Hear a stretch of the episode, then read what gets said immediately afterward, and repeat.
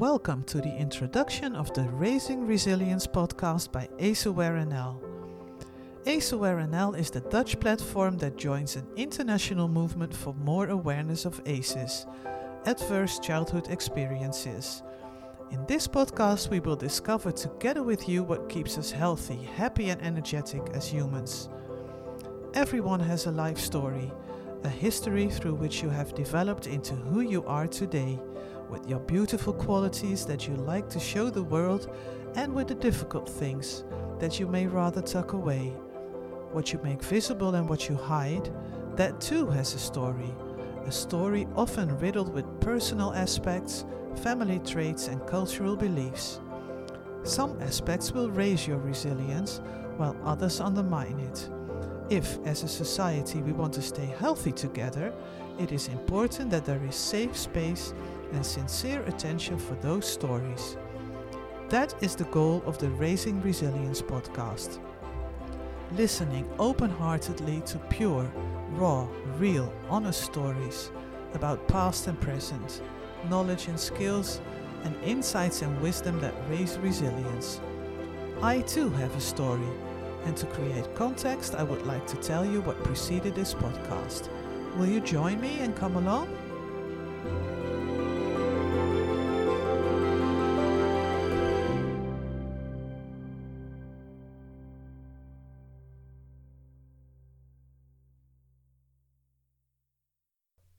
Dear friends, dear listeners, last week I announced on social media that the AceAware podcast was about to be launched.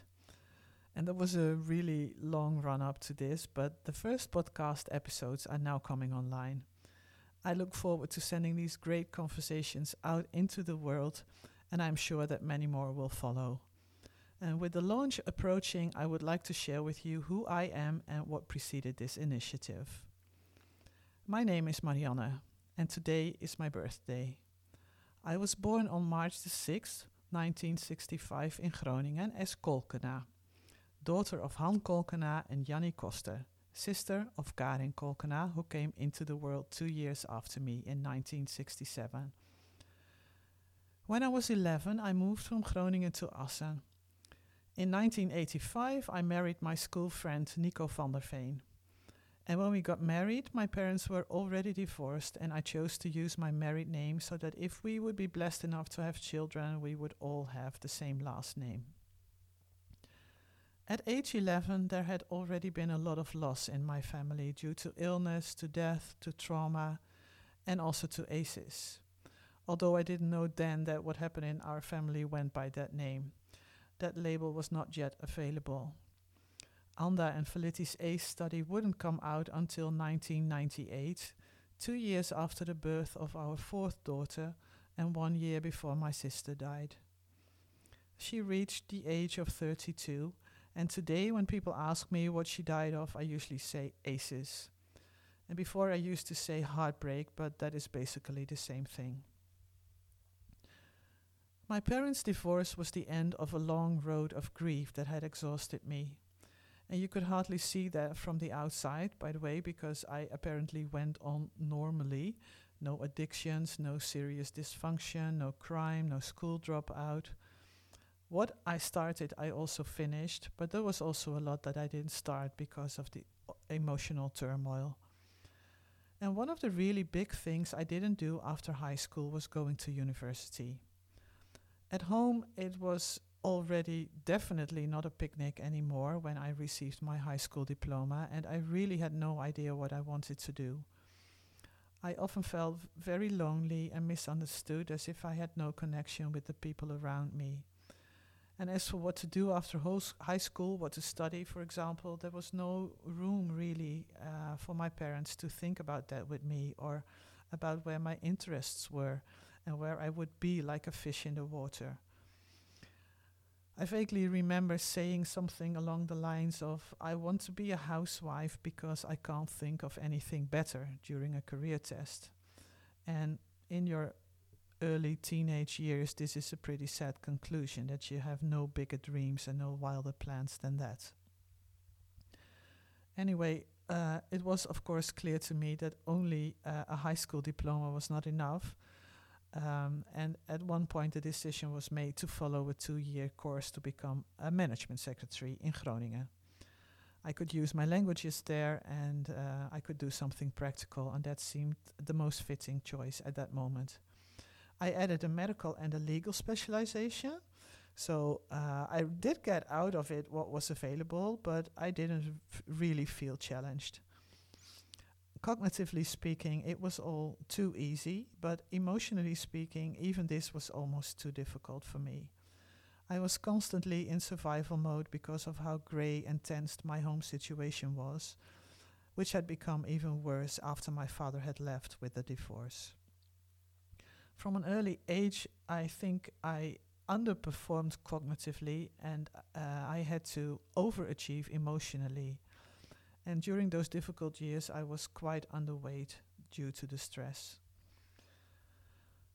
Um, a bit fast forward then. So I got my diploma as a management secretary in 1985, We married in 1985. I had several temporary jobs. And then we moved to Arnhem in 1987. And after a couple of satisfying years as a, a management secretary, I became pregnant with our eldest in 1989. And the pregnancy yoga teacher we had was also um, a contact person for the Dutch Breastfeeding Association. And somehow that got stuck in my mind, and I was really interested and curious what she had to offer with regard to breastfeeding. We had a, a beautiful home birth with our uh, eldest daughter, and breastfeeding went well. And uh, sometimes I called the yoga teacher, and then she gave us a word of support, and then we could continue. And all of that was very different from what my mother had experienced with us, with my sister and me, because um, she had always said, Well, you know, it's nice if you have breast milk and if you can breastfeed, and it's a pity if it doesn't work out and you can't. So, from an early age, I had been under the impression that breastfeeding was uh, a kind of lottery. You had to be a bit lucky. And I was lucky with the eldest, so uh, so far so good. After a miscarriage, uh, not long afterwards, the, the, the second came in 1991, so they were really close together, the eldest and the second one, one and a half year apart. And the second one was also born at home, and again, I was uh, lucky, so to speak, with the breastfeeding relationship. Um, that was in Arnhem, and in 1992 we moved to Veldhoven near Eindhoven in the south of the Netherlands because of Nico's work and our third daughter was born there in 1994. And now I was not so lucky because I got childbed fever and I was really, really sick from day four or five. I didn't want to go to the hospital, however, because I was afraid of our d- that our daughter um, would get formula there instead of my own milk. But I got sicker and sicker, and I had a fever of 40 to 41 degrees for days. And at a certain point, it became inevitable. We had to go to the hospital together. And we were there for a few days, but they didn't really find anything. Um, so I was dismissed and I could go home. And on the one hand, that was a relief to go home with our little baby, but it was also uh, somewhat unsatisfying because no one really knew what had happened and why I was so ill. And I was still a bit weak when we left the hospital, and I spent the next few days mainly lying on the couch with our little baby. And quite soon, I was urgently admitted again because I got worse. Uh, my consciousness was reduced, and I was really far gone this time. And I was also pretty much dehydrated, but I did keep feeding, which of course contributed to the dehydration. Um, but uh, like I say, I kept feeding, so by now the breastfeeding relationships uh, seem to be more about determination and per perseverance and being well informed uh, than about luck. And uh, the childbed nurse at home had said that it was a pity that I breastfed because she had to bother me, she said, with the baby who wanted to feed. But um, I didn't see it that way. I felt really lucky because uh, breastfeeding was something that at least I could do in taking care of her. And she could lie with me uh, all day through. So, when eventually I turned out to have childbed fever, um, something uh, that many women in childbed used to die from in the old days, uh, I had to receive antibiotics in the drip for two weeks. And our daughter stayed with me, and together we were in a one person hospital room. And that was really nice because it gave us some privacy, and I breastfed her on demand. Occasionally, I uh, took a walk across the ward, and there I noticed that the mothers literally and figuratively handed over their babies to the nursing staff. And it seemed like they had completely lost their sense of autonomy and conformed, conformed to the rules of the ward when it came to feeding their babies and taking care of their babies. Um, I was mobile despite my drip because they had prepared me a pram with a drip uh, pole on it, so I could walk around with the baby or just with the with the pole with the drip. And here and there, I offered a little help uh, to the mothers who were uh, on the ward, but uh, they usually didn't dare to go against the rules. And after three home birth experiences, this was a whole new thing for me. And I really wondered what is happening here uh, why isn't that mother baby bond more prominently featured? And why is it that nurses and doctors play such a large and dominant role in how mothers and babies interact? And I wondered is this mainstream way of caring for newborn mothers and babies helpful for the mother child relationship? Or is that relationship uh, regularly disrupted by the well intentioned interference? I, I really had many, many questions and I was really surprised to notice all this. So, when I was allowed to go home after two weeks, I decided that I wanted to become a contact person for the Dutch Breastfeeding Association myself, just like the yoga teacher in Arnhem, because I felt that many women really struggled with breastfeeding. Uh, the Dutch Breastfeeding Association was unfortunately dissolved at the end of 2018. But from 1994 onwards, I was very active for the association for almost 25 years. First briefly in Veldhoven and later in Assen, where we moved back in 1996, shortly before the birth of our fourth and last daughter. And in Assen, I uh, guided groups for pregnant women to give them information about breastfeeding and to support them in gaining confidence in themselves I gave also information to uh, nursing mothers and workshops for the association's internal training. And I did uh, editorial and policy work for the organization. And occasionally, our uh, little youngest baby was present with the breastfeeding mother groups when she woke up and wanted to breastfeed. And then my husband would try to calm her, but would maybe not succeed. And then he brought her over. And then everyone was always very endeared by her dark brown eyes and her rosy cheeks and her clear look. And she would look around in the group at all these moms. And uh, for these mothers to see me feeding and also seeing one another f- uh, feed their babies if they brought them along, that really helped uh, them in their own breastfeeding journey. So uh, the peer support turned out to be very, very stimulating. Mothers felt really connected to each other and they inspired each other and helped each other to settle into their new roles. And that was truly beautiful to witness. And uh, I remember one day a, a neighbor saying to me, uh, what is it with these mothers and why do they leave so late with their little babies in the Maxi-Cosis? And I said, well, you know, uh, I don't know. Uh, they can leave earlier if they want, but I can just not get rid of them because they keep talking to one another. So that was really nice to see how they connected to one another and feel supported uh, as parents, as mothers, and also uh, supported in their own development, in their motherhood, and in the strength they developed. So amazing. And those were really a couple of beautiful years, also with the telephone service where I would maybe speak to 70, 90, 100 mothers a week. And uh, I was very busy with the, the girls, also still quite little, but uh, it was uh, a beautiful, beautiful work. And with our youngest girl, I uh, completed my time as a nursing mother myself, but the breastfeeding work uh, simply continued. Um, at one point, however, I ran into the limits of what I was allowed to do as a volunteer for mothers, and I wanted to do more. I wanted to su- support them more intensively and uh, sometimes maybe help them and touch them, but as a volunteer, I was not allowed to do that. And that was the reason to do the training to become uh, a lactation consultant at the University of Applied Sciences in Utrecht. I completed this in 2008 and passed the international exam with honors. And then in January 2009, I started my lactation consultant practice, Borstvoedingscentrum Pantarei in Assen. And in Greek, Pantarei means everything is in a state of flux. Everything is in motion and nothing stays the same.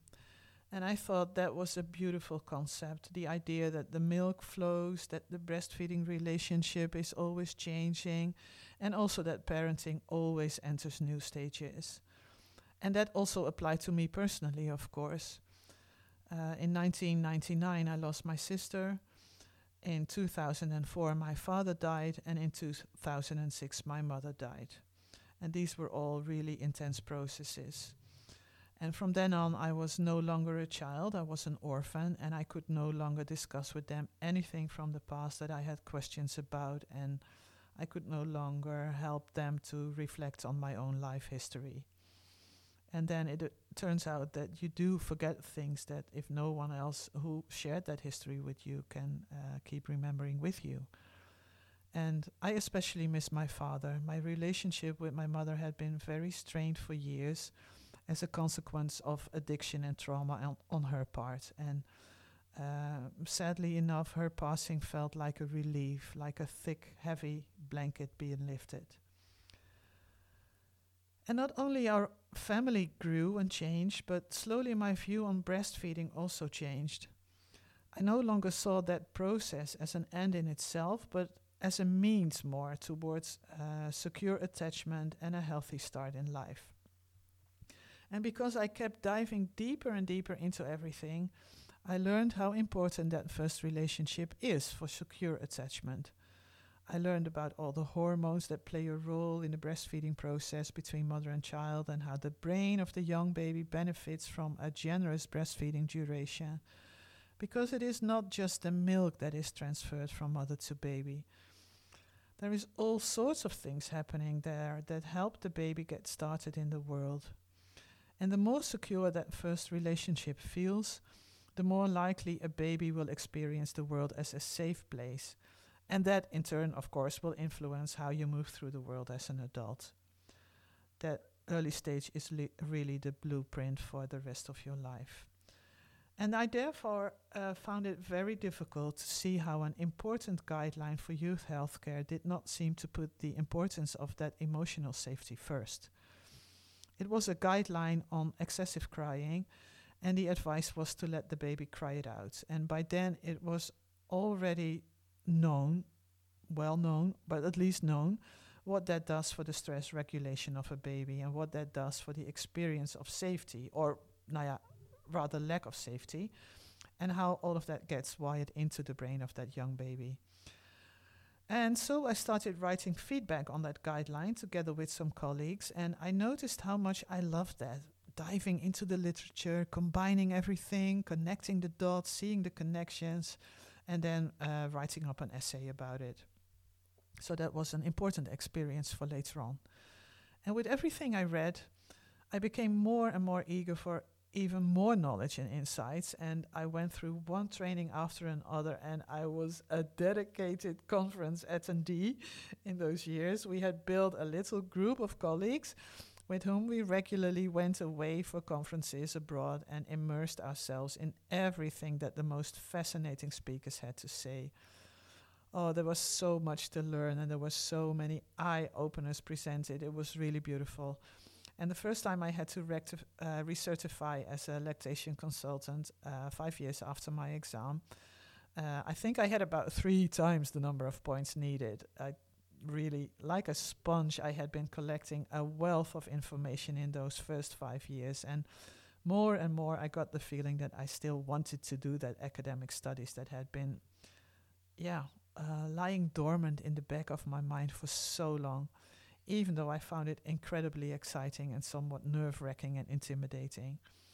Because uh, I, I really wanted it, but I was also full of doubt about whether I could do this and what I would have to give up for it with my work or in other uh, fields of my life. And I felt I should be able to do an academic studies, but unless you actually do it, you will not never know for sure, of course. So uh, I wondered whether I would completely find myself in this. Would this really be the the process that I had been longing for for so long? And if I had to learn to adapt, would that feel like a loss of authenticity, or would it rather be a major step forward? And what studies should that be? I wondered, and also when to start. Well, uh, having just a plan is not of not not enough. If you want uh, something uh, to be realized, to to come true, to be manifested, you have to get specific. And that is how I started saying left and right that if the youngest would move out of the house to go to college, I would start too. And at first that seemed uh, pretty far away, but of course, uh, soon enough it was very close. And uh, then uh, she passed her high school exam and had registered for her studies. And in the spring of 2040, things got really serious. If I was to start in September, it was really time to get registered. So I explored the options and then chose uh, cultural anthropology and development sociology at the University of Amsterdam. And those three undergraduate years were great. I was the only student my age, and um, halfway through my first year, I turned 50. And just before completing the bachelor's degree in June 2017, I became uh, the grandmother of the eldest daughter of our eldest daughter. And um, it was amazing because I stayed at their home taking care of them while I was preparing for my uh, bachelor's final presentation. So the atmosphere was really, really special. And my teacher said that she had never examined uh, a grandmother before, so we had a good laugh about it together. It was a funny first for her. She was a, had been a teacher for a long time and had never done this before. So uh, that was really, really special. Uh, in June 2017, I graduated with honors. Uh, probably uh, this little baby had really inspired me to uh, to do well on my final presentation, and then I uh, decided to take a gap year. A lot happened in that year. My father-in-law died.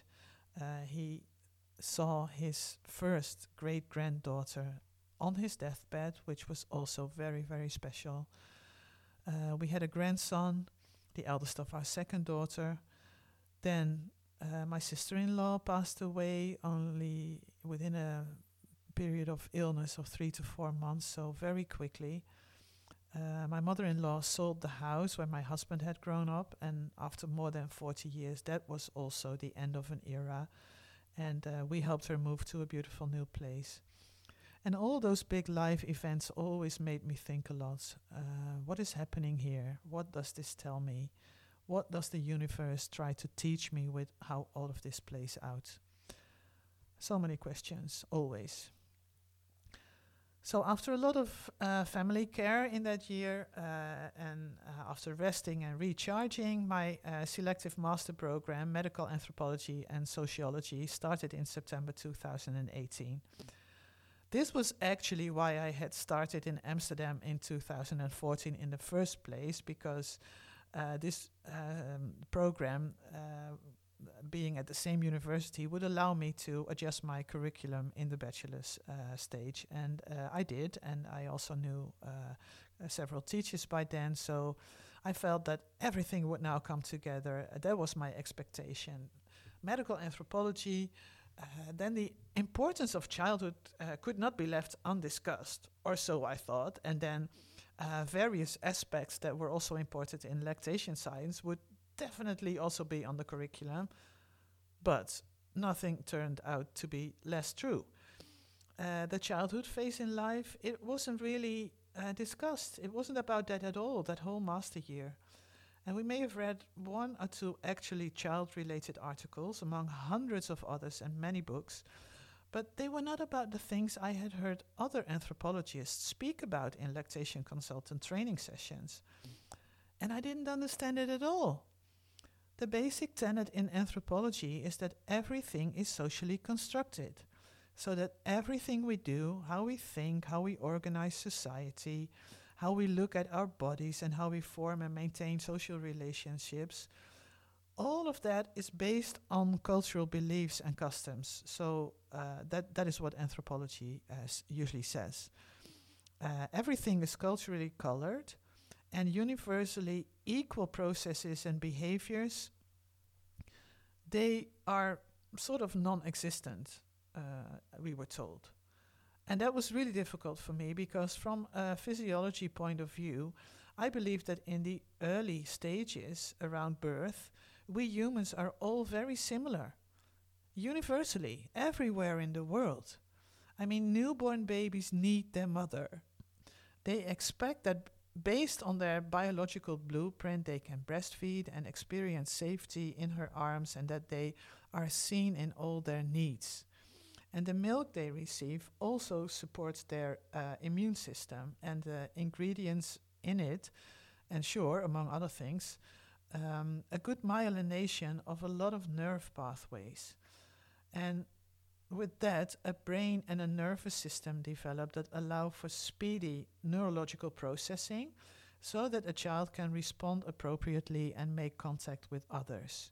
So, socializing starts at the breast, s- straight after birth. And oxytocin, a hormone and a neurotransmitter, also plays a major role in this as I already knew then, and oxytocin is released when we feel safe and when there is positive social engagement and when we feel heard and seen and valued.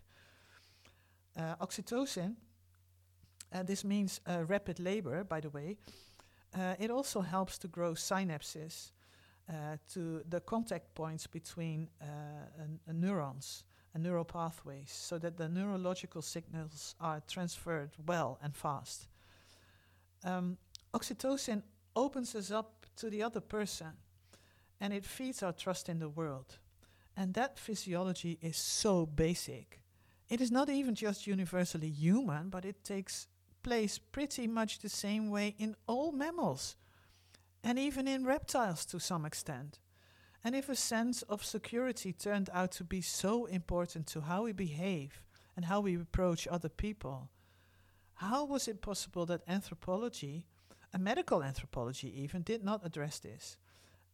To me, this was the absolute core, and I was often, well, I don't know, both frustrated and uh, amazed at how, um, or, or wondering why this was not addressed this way. And I tried to address it, but uh, there was so much on the curriculum, and a year is so short that we did not really get into it. There were clues here and there hinting to physiology, but uh, you really could only see those clues if you already had all that prior knowledge, and most of, of the people didn't. Uh, on the one hand, because all my fellow students were so much younger and they had not been dealing with uh, breastfeeding and birth and stuff like that.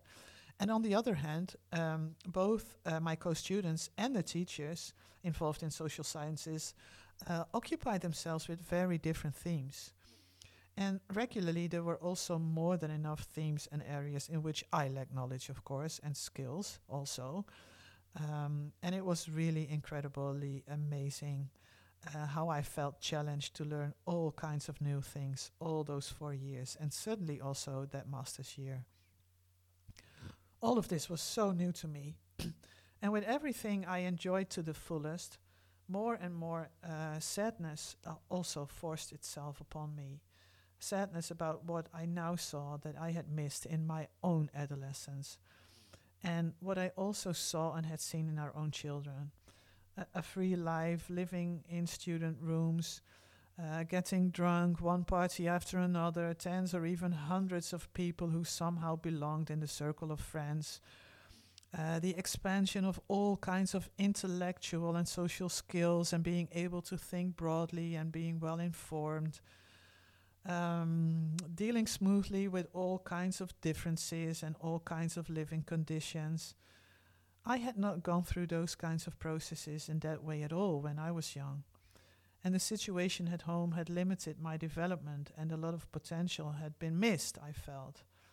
Um, of course, you could also argue that a lot of potential had been used because I was able to survive all those difficult circumstances, but uh, nevertheless, uh, a lot of things were missed. And because of all the survival strategies I had had to use, um, there was a lot that I had not been developing. And uh, what that what there was uh, was also uh, fear and sadness. And there was a lot of alertness and fragmentation uh, of my focus. During my study years, my focus was pretty good actually, but there were still many areas where my focus was still very fragmented. Um, the sadness over everything that used to be so grey and gloomy at home, with so many things steeped in scarcity thinking, um, you know, this idea that there is never enough of everything, uh, that sadness became um, very, very, um, what shall I say, uh, impressive. Uh, I would say sharp, but sharp is not the good word. It was very, very present. Present is maybe the good word. It was more and more present and I was more and more aware of it. I felt really included in the group. Uh, my st- fellow students were really sweet to me, and I, I, was also sweet to them, and I was moved by what that did to me. Um, to some extent, in my co students, I saw our own children, and I felt um, endeared. Um, but I also realized that the fact that I found this so special also sets quite a lot about how much I had missed uh, at that age. And the gratitude for what I was now experiencing uh, mingled with sadness for what I had missed out on. Everything that was there now, um, I was experiencing at an age uh, that was very f- different from how it was to my fellow students. And that had both advantages and disadvantages, I admit, but um, in addition to being totally wonderful, all of this was also sometimes just very complicated. I became extremely aware of everything that young people go through and live through and how that affects their future. I felt so young among all those students, and it was fantastic to walk around the campus grounds and really feeling like I belonged there too. But I didn't have as many years and as many open routes ahead of me as they did. And I had not been able to integrate those early lessons that they were now learning into my own personality and to carry all those skills with me through life. And because of that, and also because I had, of course, learned handfuls of sociological concepts by now, I became more and more interested in everything related to these questions. How does childhood influence adult life? What about power relations? And what does physiology say about all these things? And what does medical anthropology have to say about it? Um, how do we organize society together? And how much room is there for children to actually get the care they need in those early beginnings? And it was a lot, a really a lot to think about, and I was totally fascinated beyond measure, truly. Um, and I can still pinpoint almost exactly where something really special happened. It was in one of the first lectures in the first undergraduate year. Um, because of a book we uh, read um, by Philippe Bourgois. Um, oh, the title escapes me right now. I can look it up, but uh, it dealt with the causes and impact of drug use in uh, a New York neighborhood, and we watched a movie about drug use. The film was called uh, "The House I Live In." Sometimes you can see it on in, on the internet. You can find it, but oftentimes it's it's gone again. So maybe it's censored or something. I don't know. Um, but this film is about a man who goes looking for what he has be- what has become of his black nanny's family, and he encounters addiction and crime, and above all, uh, discrimination and constant stress, toxic stress, as a result of institutional racism and deprivation and underpayment and other such misery, uh, such as poor housing and bullshit jobs. And he examines how the US government dealt with the framing of addiction and drugs. Um, and somewhere in that film, the to me then still unknown Gabor Mate, who was uh, presented as an addiction expert, made a statement that grabbed me by the throat. He said, when people are in pain, they want to soothe that pain. So the question is not why the why the pain, but why the not why the okay. Let me read it. Let me say that again. Let me read it again. He said, when people are in pain, they want to soothe that pain. So the question is not why the addiction, but why the pain. The question is not why the addiction, but why the pain and I was really perplexed. I felt like I had been given some kind of key that unlocked everything. This was what all of this was about, or so I realized when I saw that fragment. This explained the many addictions in my family of origin.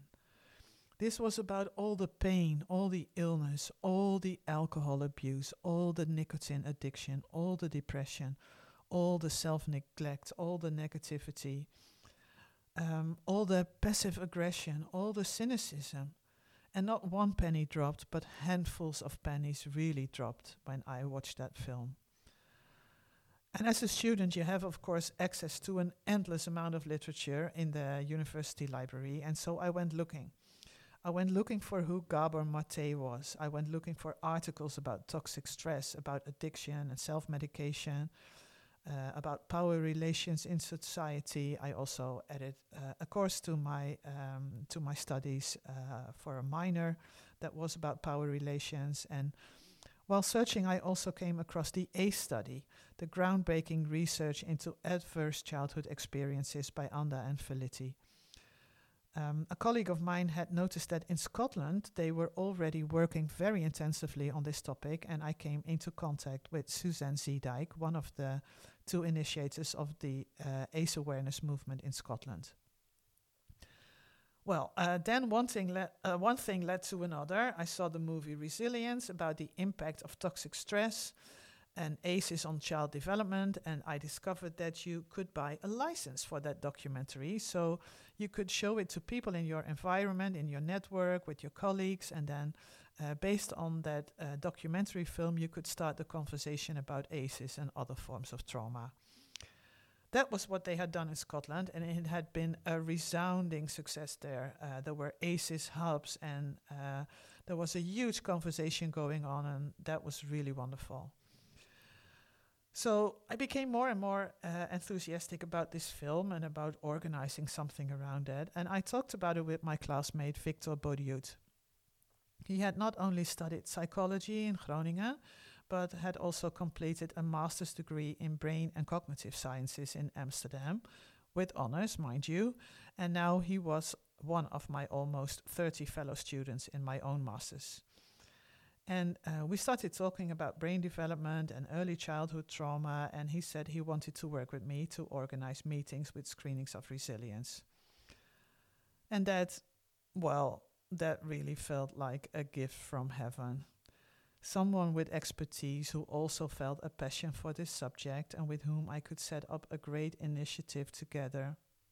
Wow, amazing we also clicked very well on the personal level. So we started thinking about how we could do this. And after all these years, I was actually really done with often doing things on my own. But I had not always been able to find like minded people to do things together. Vic offered his support, and I gratefully accepted.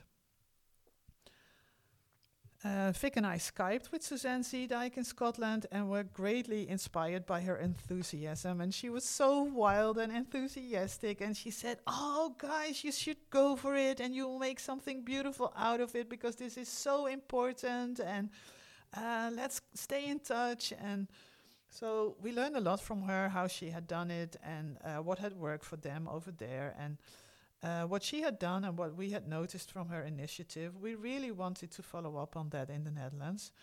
And uh, we're hoping to draw broad attention to the subject of early childhood trauma. We were now in the middle of 2019, and uh, we were working towards completing our master's thesis. Uh, our field work took time, and we all worked very hard on our thesis, and uh, it all worked out in the end, despite the struggles sometimes and the hardships. But that's uh, that's that what that is what comes along with it. Uh, and then on October 15th, 2000, 2019, we received our degree uh, with the whole class, and I was super proud.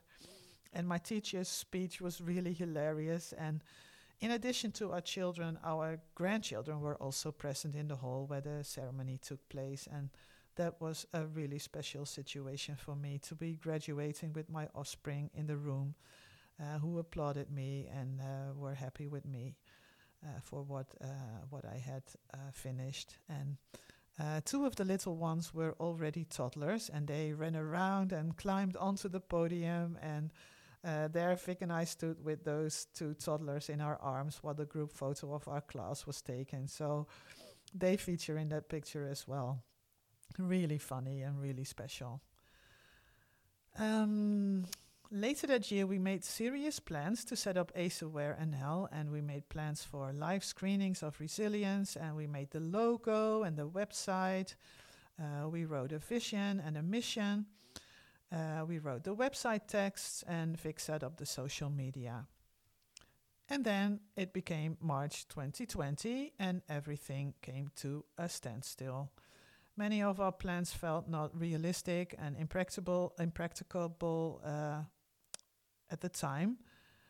Um, we wanted live meetings because we felt the topic deserved to see uh, to see one another in real life, but um, uh, that was not possible, of course. Uh, I did start interviewing people, however, and the blog page filled up with great conversations with professionals and experienced experts and uh, Vic and I were also really happy with our new colleague Aspa Kandili, who also had a warm heart for the topic and who actively contributed to the blogs for a while. And she created beautiful visuals that we uh, followed up with after uh, she had her second baby and uh, re- retracted a bit from AceAware.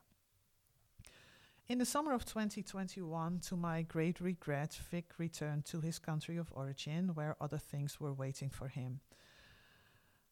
Nobody knows what the future has in store, but no matter what, Vic remains the co founder of AceAware NL, and without him, I would not have had the courage to start, I dare say. I am really grateful to Vic for everything he taught me and everything he did to start up with me, and uh, together we have laid a wonderful foundation on which we will continue to build. Since many people nowadays prefer hearing about a certain topic to reading about it, a podcast seemed like a good idea. So here we are, and it will start now. I still have a lot of names on my wish list, and most of them will be Dutch, Dutch people, Dutch professionals, Dutch experience experts. But I also have people in my network from uh, across our national borders, and I look forward to welcoming them in the podcast as well. Um, in those instances, the podcast will be uh, in English. Right now, I am uh, really looking forward to be moving around the country again shortly, traveling around and talking to people. Uh, several people already said they want to have a conversation about ACE-related stuff and uh, about childhood um, experiences. So that is really beautiful, and they will come and tell their story uh, or they will tell about the work they did based on their own experiences with uh, childhood uh, adversity. There are many of those actually. Uh, sometimes they are called wounded healers, those that uh, have gone through adversity themselves and then work on their own trauma and uh, pick a journey and a profession that allows them to support others in their own healing journeys. And Oh, well, let me say that I'm I'm gratefully joining the, that crowd. It's a beautiful crowd. Uh, the basis for the podcast is in place now, thanks also to Petra Bauma, who has been making the visuals for the blogs for some time now and who also uh, put together the artwork for the podcast. I'm very happy with her contribution to the work of AceAware NL, and I hope that we can continue to work together on this for a long time to come. And that is pretty much where we stand right now, I guess. We're pretty much done, I think.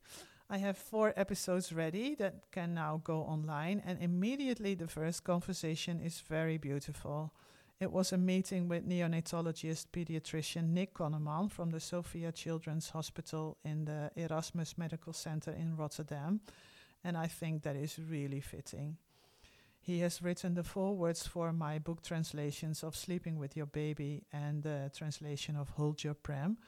And he is referred to by some as the baby whisperer. And it sounds funny, maybe, but I think he is worthy of that title because when you hear him, you can thoroughly feel how much he cares about the well being of the tiniest of the tiniest babies. So, this first podcast is therefore a conversation with a professional who is wholeheartedly dedicated to a safe start after a way too early birth. Sometimes these babies are 24 weeks, so they are really tiny, tiny, tiny. And we know that safety starts before birth for sure, but once a child is born, it needs warm arms and loving closeness of the parents, primarily of the mother in the first first weeks and months, but of course of others too. And Nikk encourages everyone to be aware of that necessity, that necessity to um, hold these babies close and be very gentle with them. And he told me before that this is his life goal and his passion for his work until he um, retires or dies, maybe. I don't know. Uh, Nikk's goal is also the main purpose of this podcast, actually. Uh, encouraging the understanding uh, regarding the importance of loving closeness in early life so that resilience can develop properly and that it can be an important factor in dealing with and overcoming adversity throughout life. And as professionals, we can make a valuable contribution to this in all kinds of ways in the way we talk with clients, in the ways we hold space. Uh, with all that, um, cont- we contribute to nurturing that resilience. And we would therefore happily receive as guests uh, those professionals in the podcast who too see this as their main goal. But not only professionals. Uh, we also like to receive experienced experts who are brave enough to share their life story with us. And there is often a lot of pain in those stories, often unseen pain. And um, often there is also a lot of shame and judgment around this subject. Uh, blame and shame and judgment are not helpful at all. Uh, they cause many people to experience a barrier to, com- barrier to come forward with their stories and this may lead to continued suppression of pain and loneliness, which in turn, of course, is an important aspect of illness and disease. So, um, stepping forward with a with a life story uh, with difficult experiences um, and creating vulnerable openness, uh, that still takes a lot of courage for many people. And there is often so much wisdom, however, in what these people have to say about what was difficult for them and how they overcame those difficulties. And I really have deep respect for that because I also know how difficult and complicated it is to not let the loneliness of the past uh, influence your present day life. And it's also difficult to decide how to tell your story because you don't want to add additional trauma or additional pain. And yet, you sometimes have to explain who played a role in the pain and adversity that you experienced, while we can all also be aware that those people have their own life histories with their own traumas. So, if we want to do this compassionately, it is really not easy. And incidentally, just last week, I spoke to someone about this concept of resilience, and she said it made her feel exhausted hearing the word.